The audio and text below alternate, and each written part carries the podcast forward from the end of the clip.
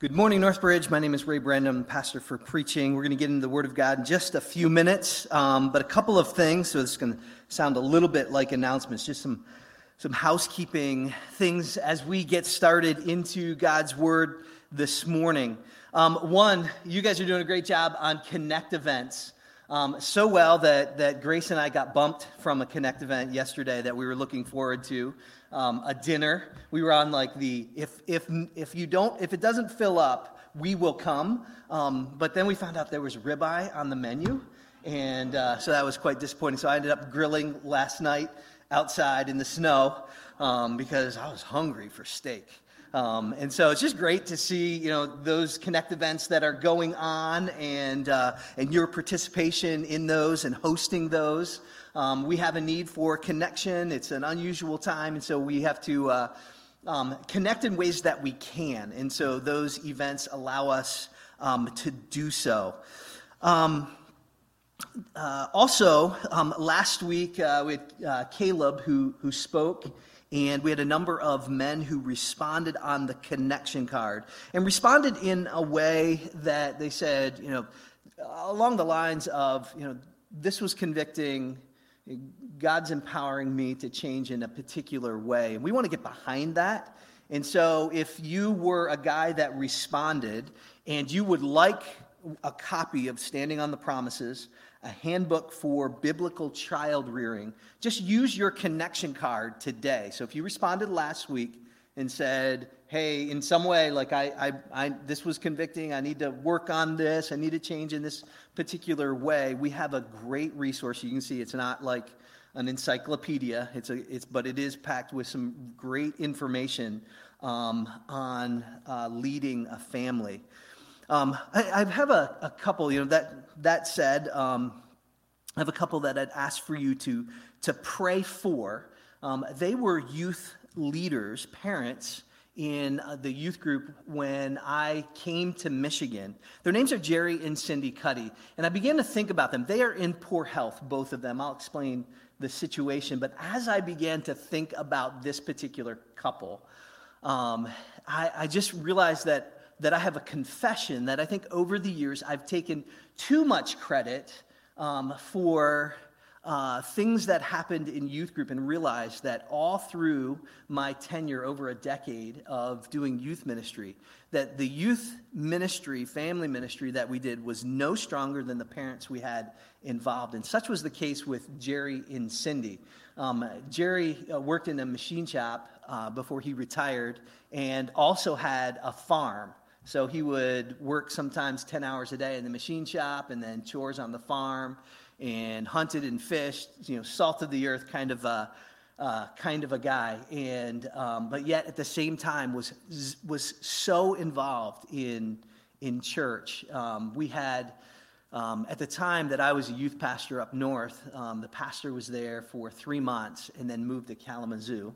And so I taught Sunday school, Sunday morning, Sunday evening, Wednesday night prayer meeting, youth group, Thursday night visitation, and three classes, three Bible classes in the school um, that were there, along with all the other responsibilities. And it was, uh, it was a tough year. But Jerry and Cindy were right there. Um, Jerry was the one that um, we went out on, on Thursday night visitation. I can remember one time. There's, I have lots of stories. I could probably spend the rest of the time telling you stories. But I do remember one time where I was talking. I was telling and Jerry was like, we were driving the church van.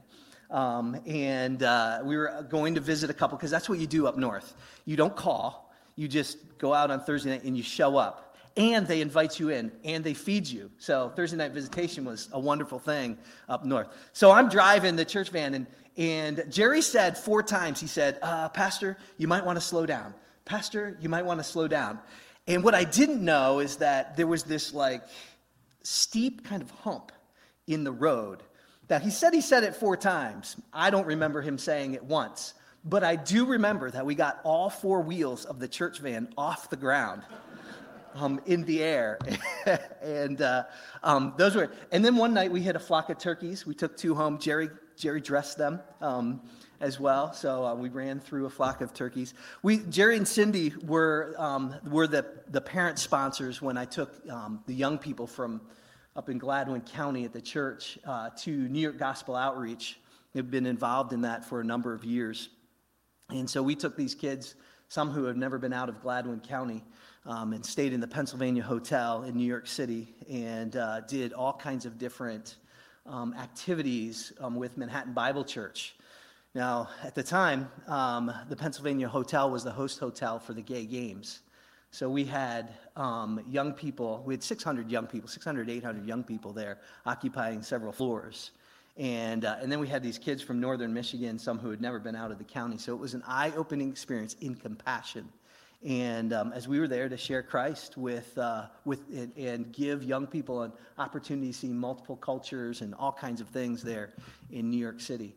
And Jerry and Cindy Cuddy were the parent sponsors um, for that driving. So um, my heart goes out to them, um, and um, they, uh, Cindy has a degenerative disease um, and uh, is actually in a nursing home. Jerry has um, had a condition where he has uh, um, bad hips and several hip replacements and uh, is not doing well as well. in fact, this week I'm going to go up to take him to an appointment in Lansing.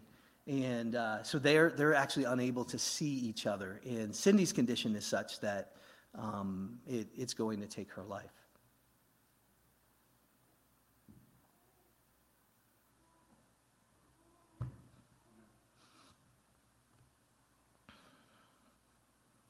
So I just ask that you would that you would pray um, for these. Uh, they have two boys um, who are married, have children, and just uh, that you would pray for this uh, incredible couple um, have been in the church and served uh, faithfully all of their all of their lives um, also uh, you know i mentioned here that we have a, a book for our men um, if you're wondering, you know, some of the things that have been, if we, we did have, I, I did want to make something available to the, the ladies. I only have one copy of it though.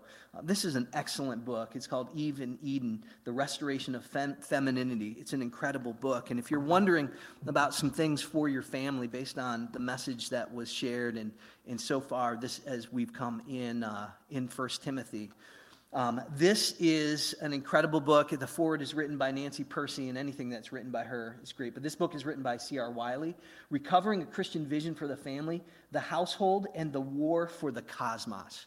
This is incredible. So, if, um, if you, one of the things that you understand is that um, household, by maintaining a biblical household, we are actually, we actually it's, an, it's an act of spiritual warfare to do good in the world in, um, in creating and maintaining a, a, biblical household.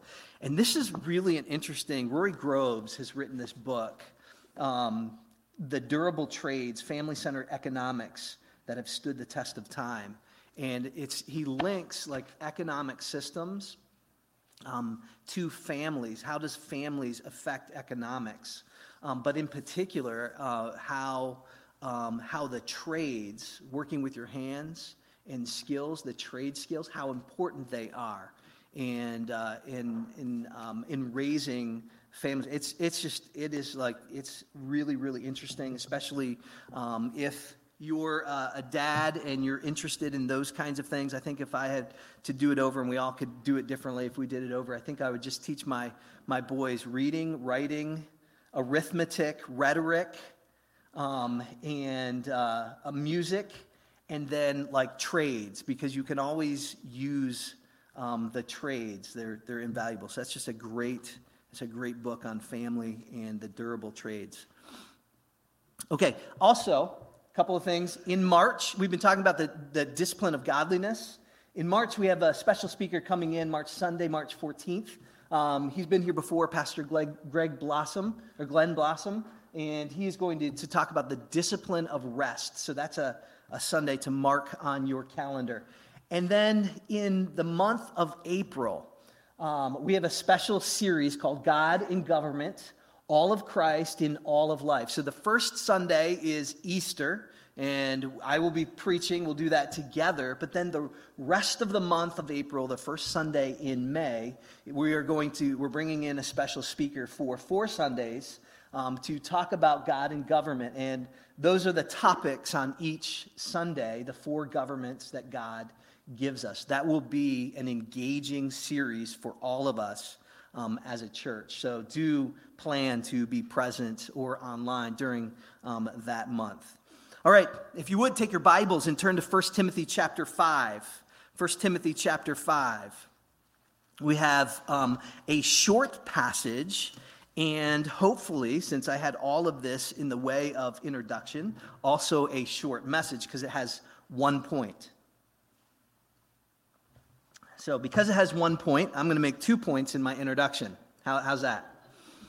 So 1 Timothy chapter 5, we're looking at verses 1 and 2 in 1 Timothy chapter 5. So 1 Timothy's towards the end of your Bible, 1st and 2nd Timothy, um, and you'll, you'll come on 1st and 2nd Timothy. Um, if you hit, the easiest way is to find Revelation and turn, uh, turn back towards a few, a few pages back towards the front of the Bible.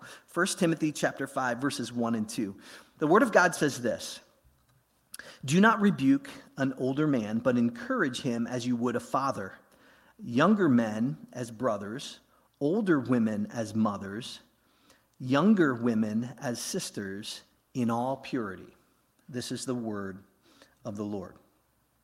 So, as we get into this, just these two verses, um, as we get into these two verses, there's two principles. I want to just set the stage, okay? This is like putting silverware out on the table the, the bowls, the cups, the saucers, the napkins, right? I want to just set the table with these two principles. In some way, we're going to um, apply as we get into these first couple of verses.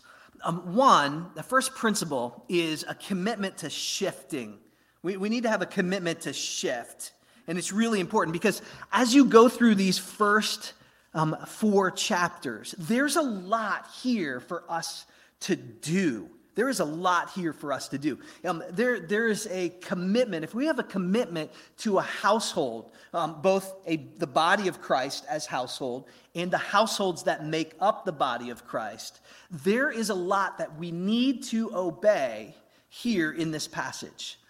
But the shift is this that oftentimes um, we are more committed to churchianity than Christianity. We're more committed to churchianity than Christianity. What, what do I mean by that? Is that we have perceptions that are informed more by the greater culture and the church culture than we have informed by God's word. Right? If we are to obey, we are to look at God's word and say, how does this change how we are operating in our daily life. Right? That's if we're applying the, the word of God, then it's going to create a shift away from um, the pressures, right? The pressures of the culture. And we are to, is what Paul says in Romans, be transformed by the renewing of our minds. So there's certain things are, that, that are to be transformed. But we also have church culture. In a lot of ways, COVID has shook that up to the core. And that honestly has been a really, really good thing. It's been a blessing because it's causing us to really think about what are we doing that is really just churchianity and what are we doing that really is following after Jesus. Right? So the, the first thing that we that we need to, to think about as we come into this passage, and, and I want us all of us, because the application of these first couple of verses, it is primarily to me and to Mark and to John. He's not here in the room, he's coming next service. As elders, this is written to pastors, right? So, um, but it's written to pastors because we are to shepherd the household. And so there's some particular instructions here. But it's also written to those that shepherd. There's a secondary or derivative application to those that shepherd their home to fathers, to heads of households, right? So that would include single moms in this. Um, that there's a particular way that we are to interact with one another. And in order to do that, we have to make a shift, right? A cultural shift, a church culture shift. Um, we have to think as God thinks and as He instructs in the Bible. So we have to prepare our hearts for that. Um, second is in order to, when we talk about this discipline of godliness, we cannot, we cannot forget the principle of grace in this. The principle of grace. Yes, the Bible has commands. Yes, the Bible has demands, but it is fueled by grace. That's really important right? So there are streams of, you can catch this, okay? There are streams of Christianity that are about what you do, and that's it. That is tiresome. There are derivative forms of Christianity. There are people that claim to be a people of the book or um, the word of a prophet or those, and they, it is, this is what you do, this is how you measure up, these are the demands and it is graceless. That is not Christianity when it's just simply what you do. Right? But it doesn't mean that the gospel itself doesn't place particular commands or demands on our life. It just fuels them with grace. When we respond, um, John's going to, to um, sing the song Rock of Ages. In the, in, in the hymn Rock of Ages, you'll see this phrase. It, it talks about the double cure. Right? The double cure is that the grace of Jesus Christ, that when he dies for sin, he is our forgiveness before God because we're under the wrath of God.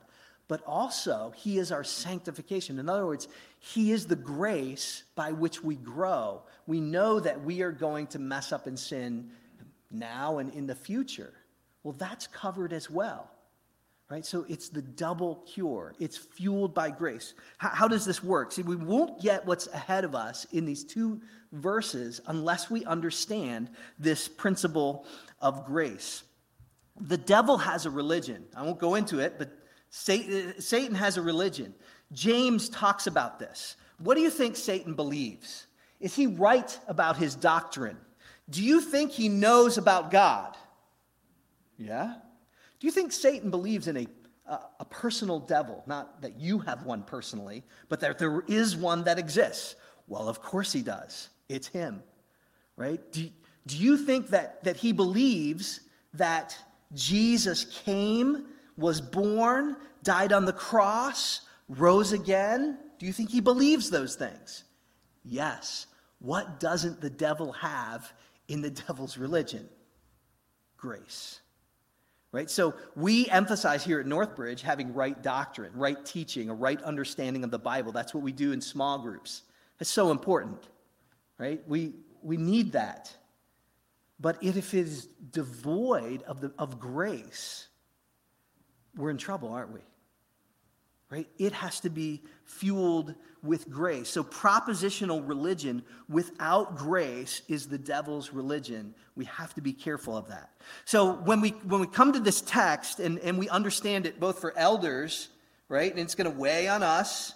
We know that we're, we, we, it, it ought to weigh, but then we ought to go to grace, right? Go to God's grace, both for forgiveness as, as well as for fuel, for empowerment, right? Um, and so we all go to this. We have to, we have to understand that lifestyle standards without grace are suffocating.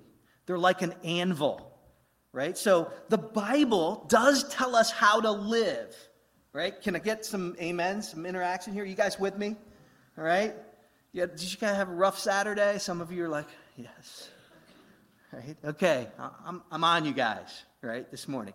So the Bible does tell us how to live. We cannot live however we want. So sometimes in Christianity, what we do is we react by having these particular standards, right? And, and, and we'd say, well, the Bible does have particular standards. We would agree with that. But standards without grace are just absolutely suffocating. It takes all the, they're, they're an anvil. For example, um, let, me, let me give a household example because I think we'll understand this passage um, in this. Uh, parents that want uh, for their children, they, they want for their children biblical values, right? They want those kinds of things for their children. Um, and that's, that's not a wrong thing, it's a good thing.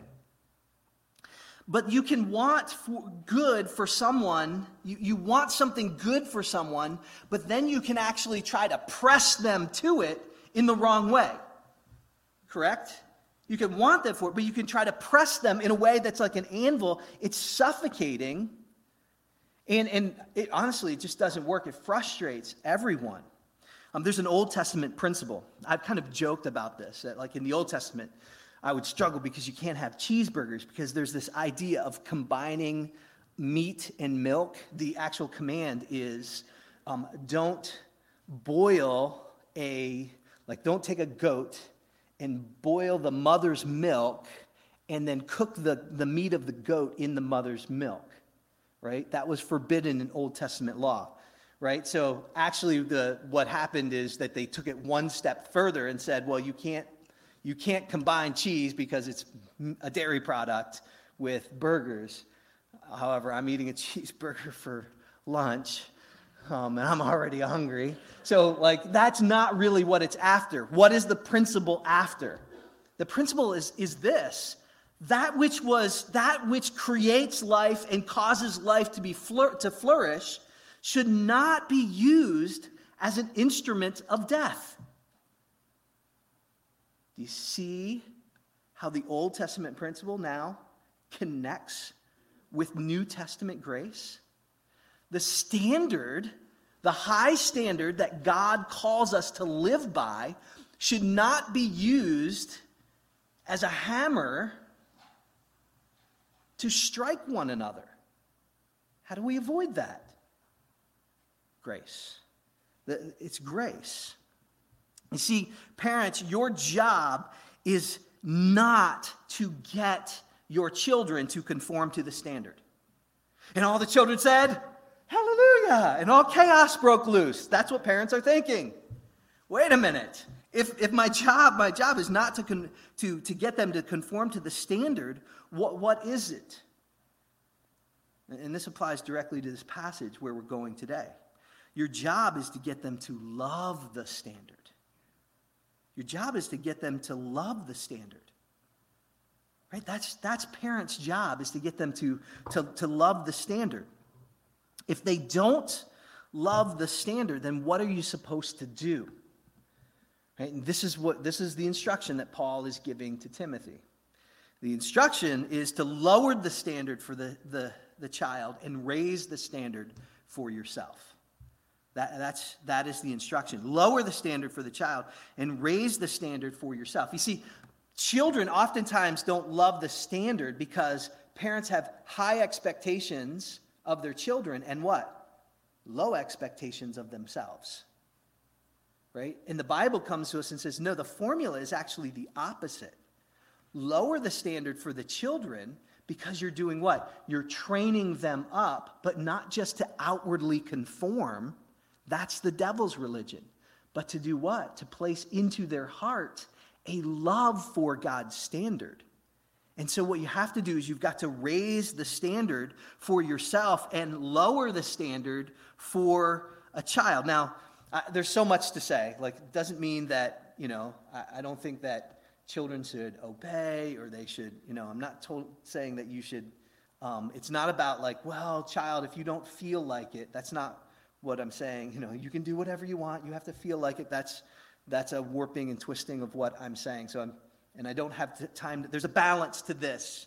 There's a balance to God's grace, right? We say God's grace exists, but it doesn't exist apart of, from His justice as well.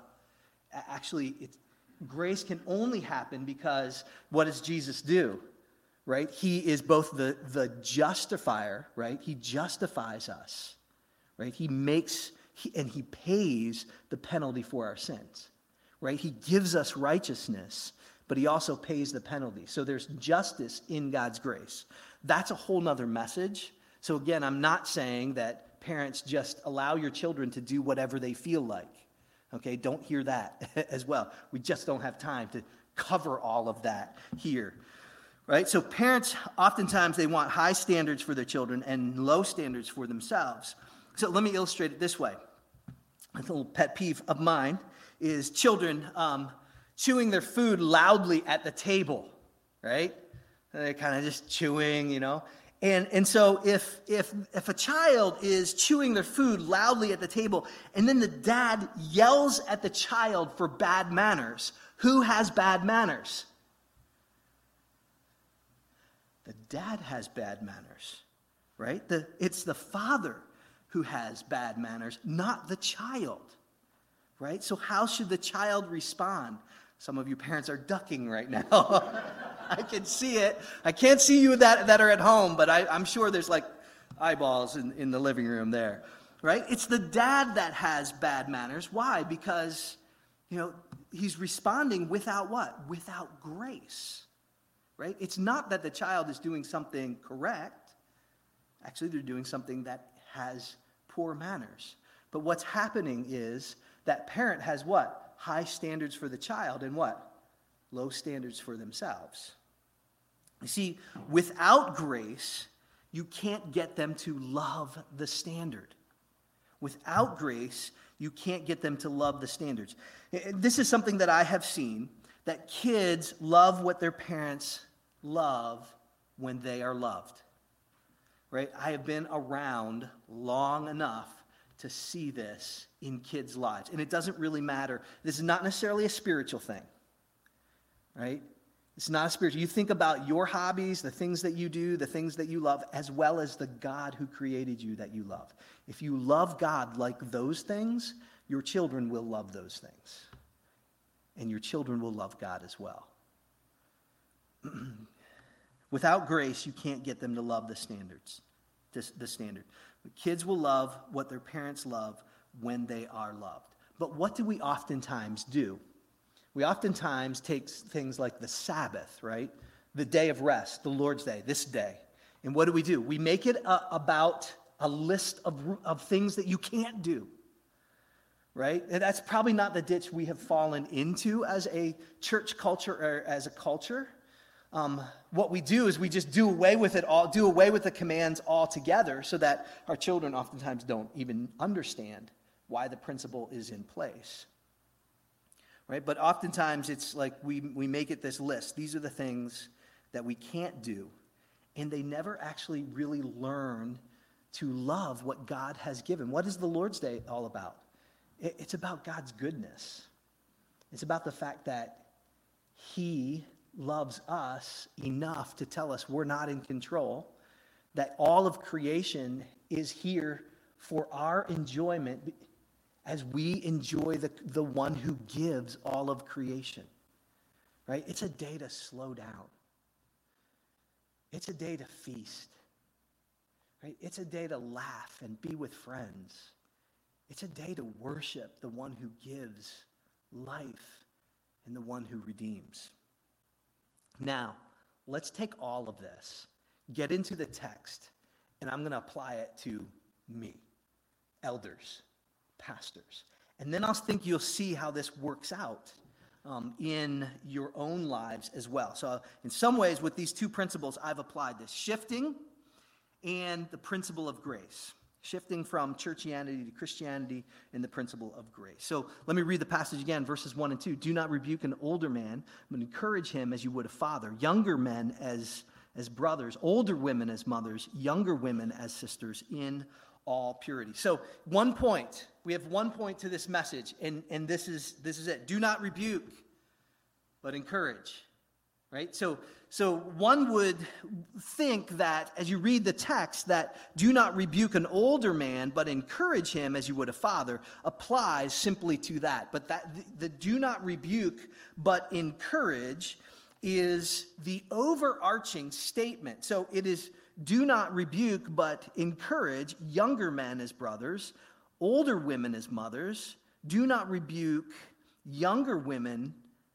Um, do not rebuke younger women, but rather encourage them as sisters. Right? It applies to every single statement. It is not simply um, to that first that first statement of older men. So, so Timothy is not to rebuke, but he's to do what? encourage who? All people. Now we're transitioning, right? Some of you are like, hey, um, we're a little bit older here, and you've been talking a lot about families these last few weeks. And, and so, like, when, when are you going to get to us? Well, that's chapter 5, right? Um, and here you can see it's older and younger, older and younger. It's, it's everybody, everybody. And so here, Timothy is instructed not to rebuke, um, but to encourage. That governs the entire passage. Now, some of you are thinking, wait a minute, doesn't Paul command in other places that pastors, elders, are to rebuke? Yes. So let's look at that. Um, the, the, there's clear teaching in the New Testament that pastors of the gospel need to prepare and deliver a rebuke. Um, uh, that that is something that they're called to. Jesus rebuked some as well. So we, we see that in the, in the ministry of, of Jesus. In Titus chapter 1, verse 9, Paul lists qualifications of pastors or elder. And one of the qualifications in Titus is this he must hold firm to the trustworthy word as taught, so that he may be able to give instruction in sound doctrine and also rebuke those who contradict it. So one of the qualifications is he needs to know how to rebuke. Titus 1:13, Paul's referring to people who are living um, in a sinful way, claiming to be a Christian. They're, they're members of the local church. And he says, This testimony is true. Therefore, rebuke them sharply, that they may be sound in faith. So, Titus was instructed, as Titus is the pastor, um, to rebuke sinful people in the church, and the rebuke was to be how? Sharp. It was to be sharp. 2 Timothy chapter 4 verse 2, Paul encourages Timothy to preach the word, be ready in season and out of season, reprove, rebuke, and exhort and with complete patience and teaching. So, there, as preaching, preaching ought to function in one of the ways um, as a rebuke. You can look down to verse 20 in chapter 5 and notice that Paul instructs Timothy to rebuke um, here, even in this passage. Uh, there we read, As for those who persist in sin, rebuke them in the presence of all, so that they so so that the rest may stand in fear. This is actually rebuking of an elder who persists in sin. So, elders are actually instructed to rebuke one another if they persist in sin, and that rebuke needs to be public. Why? Because people ought to go, wait a minute, if I'm persisting in sin, right, hence all the other scriptures, then what's going to happen? I should expect a rebuke from my pastors.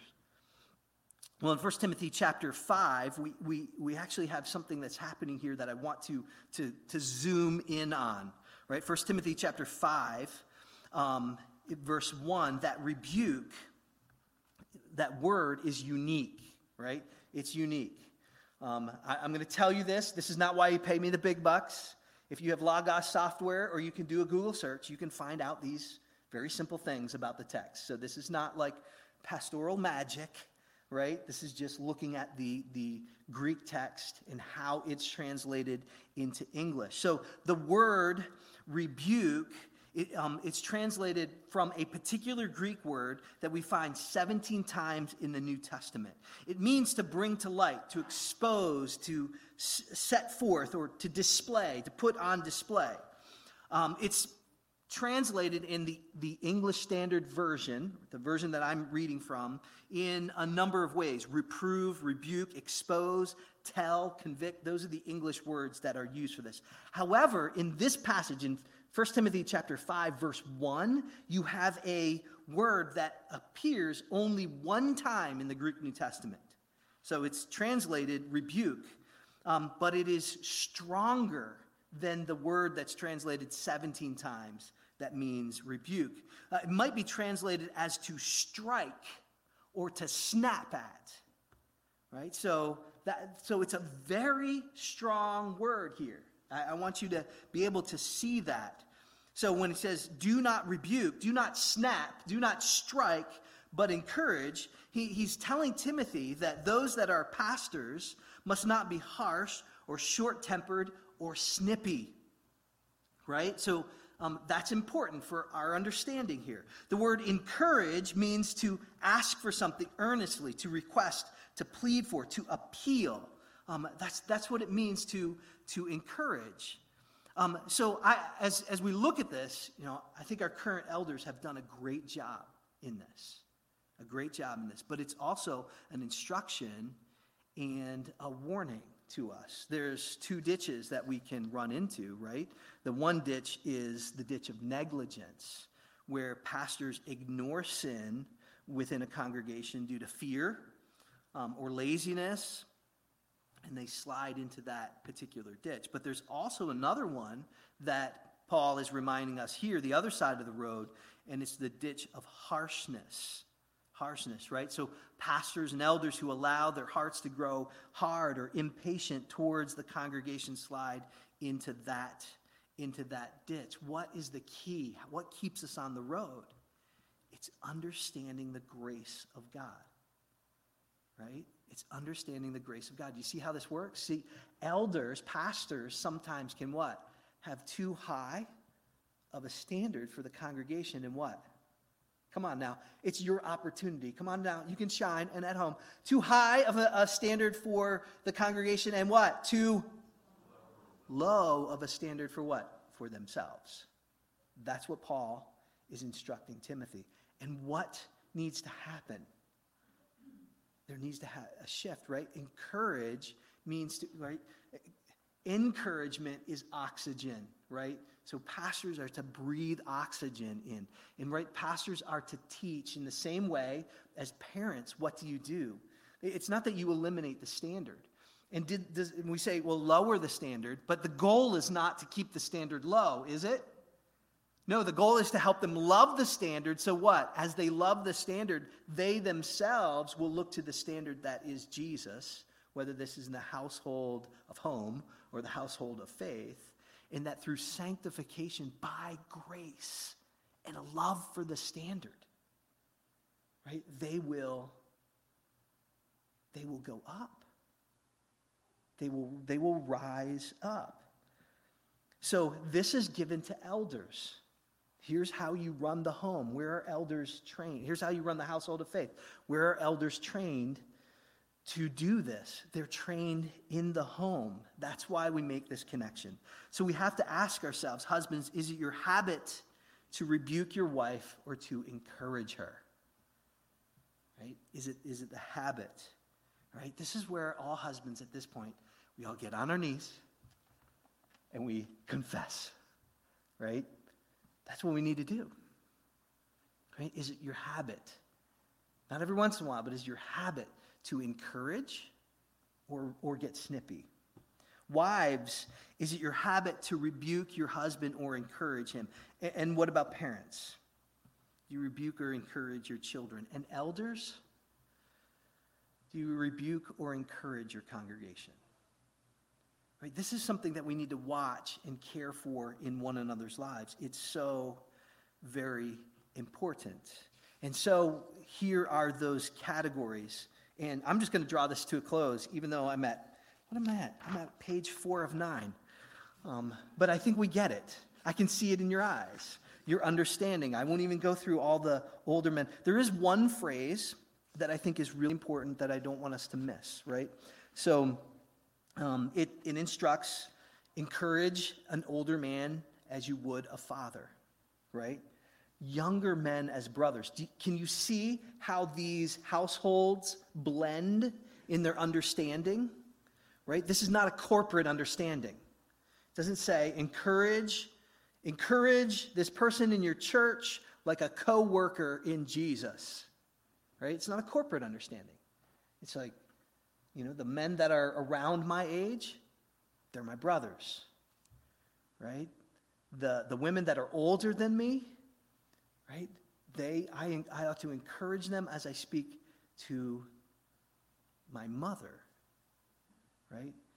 And sisters, right? I ought to encourage them rather than rebuke them.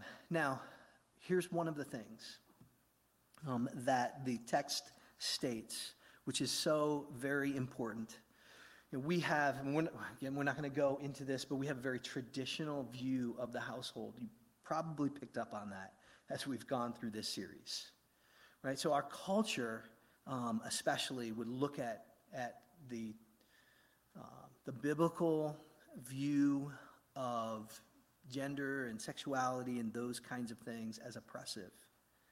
Um, but notice how the text, notice what it says here. Older women, verse 2, as mothers, younger women as sisters. In what way? In all purity. Right? It says hands off. Care for them. Protect them. They're your sister. Right? So, I, I don't have to cross reference this. I don't have time, but, right? We always uh, told my, our boys, right, that your number one job is when you're out with your sisters is to do what? Protect them at all costs, right? And that's what it's saying here. All right, so we, we will look at this in different ways as we encounter in the text, but it, it needs to be duly noted here that this was not the prevalent view in Timothy's culture.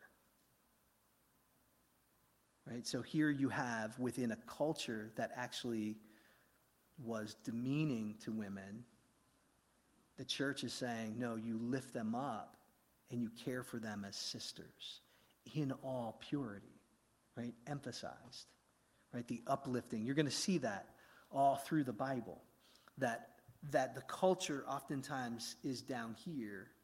And while the Bible doesn't set everything right, right, it doesn't set everything right at once, it's always moving ahead, constantly pulling on the culture in a trajectory, moving it up towards what? The standard, right? And how does that, how do we do that? We're going to talk about that in April. I'm not going to talk about that.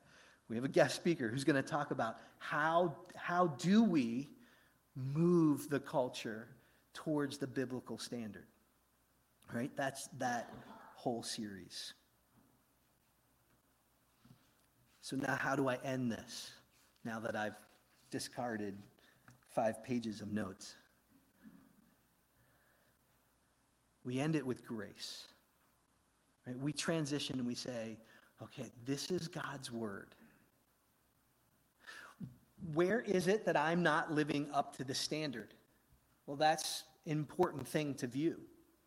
You look at your life, and maybe you've come in here knowing what the, we haven't talked about this. This is the way to live, and this is how we haven't, you know, we haven't we haven't meted those kinds of things out. But maybe just even through this, God's convicting you that you're not, you're not measuring up to the standard. What do you do?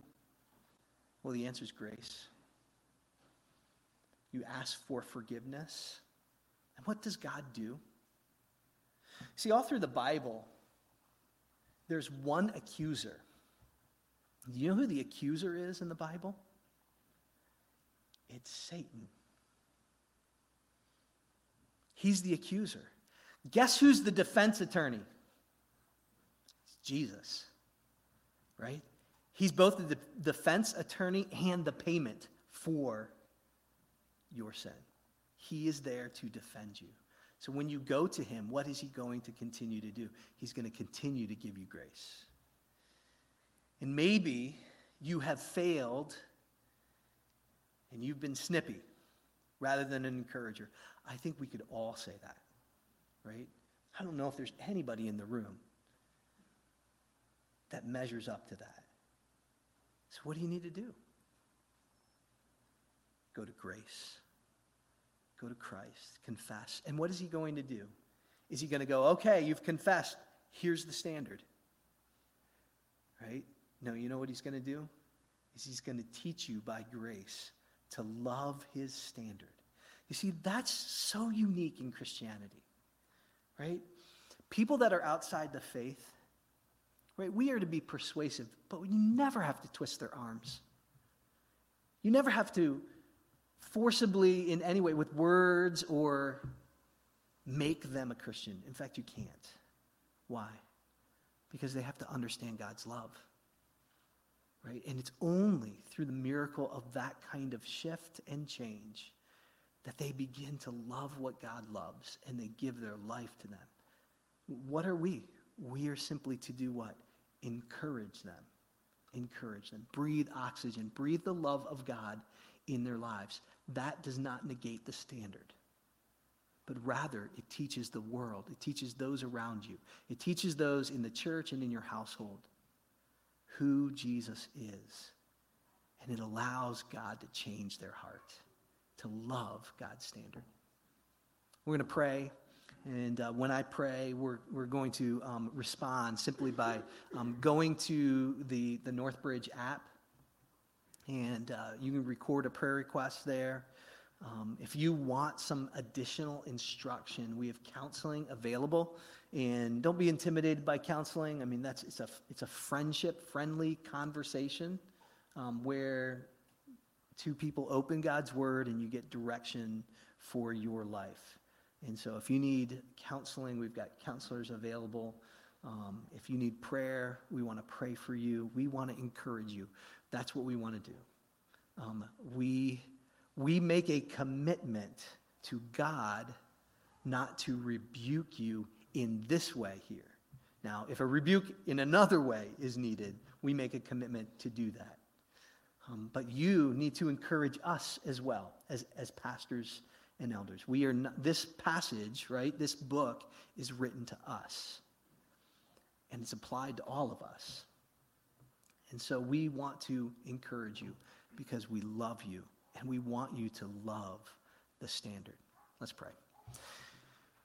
Dear gracious Heavenly Father, thank you for this passage. Um, it is. Uh, um, it's like a, a glass of water on a hot day. It is refreshing to us because it demonstrates your love and your perfection. Um, it puts on display the majesty of what Jesus did on the cross. It shows us how to move forward. Um, it doesn't condemn us, but rather it redeems us. So thank you for this moment. Thank you for worship. Um, may your spirit work on our hearts as elders, as heads of households, as members in the church. May we encourage one another in the same way that you have encouraged and loved us. We pray this in Jesus' name. Amen.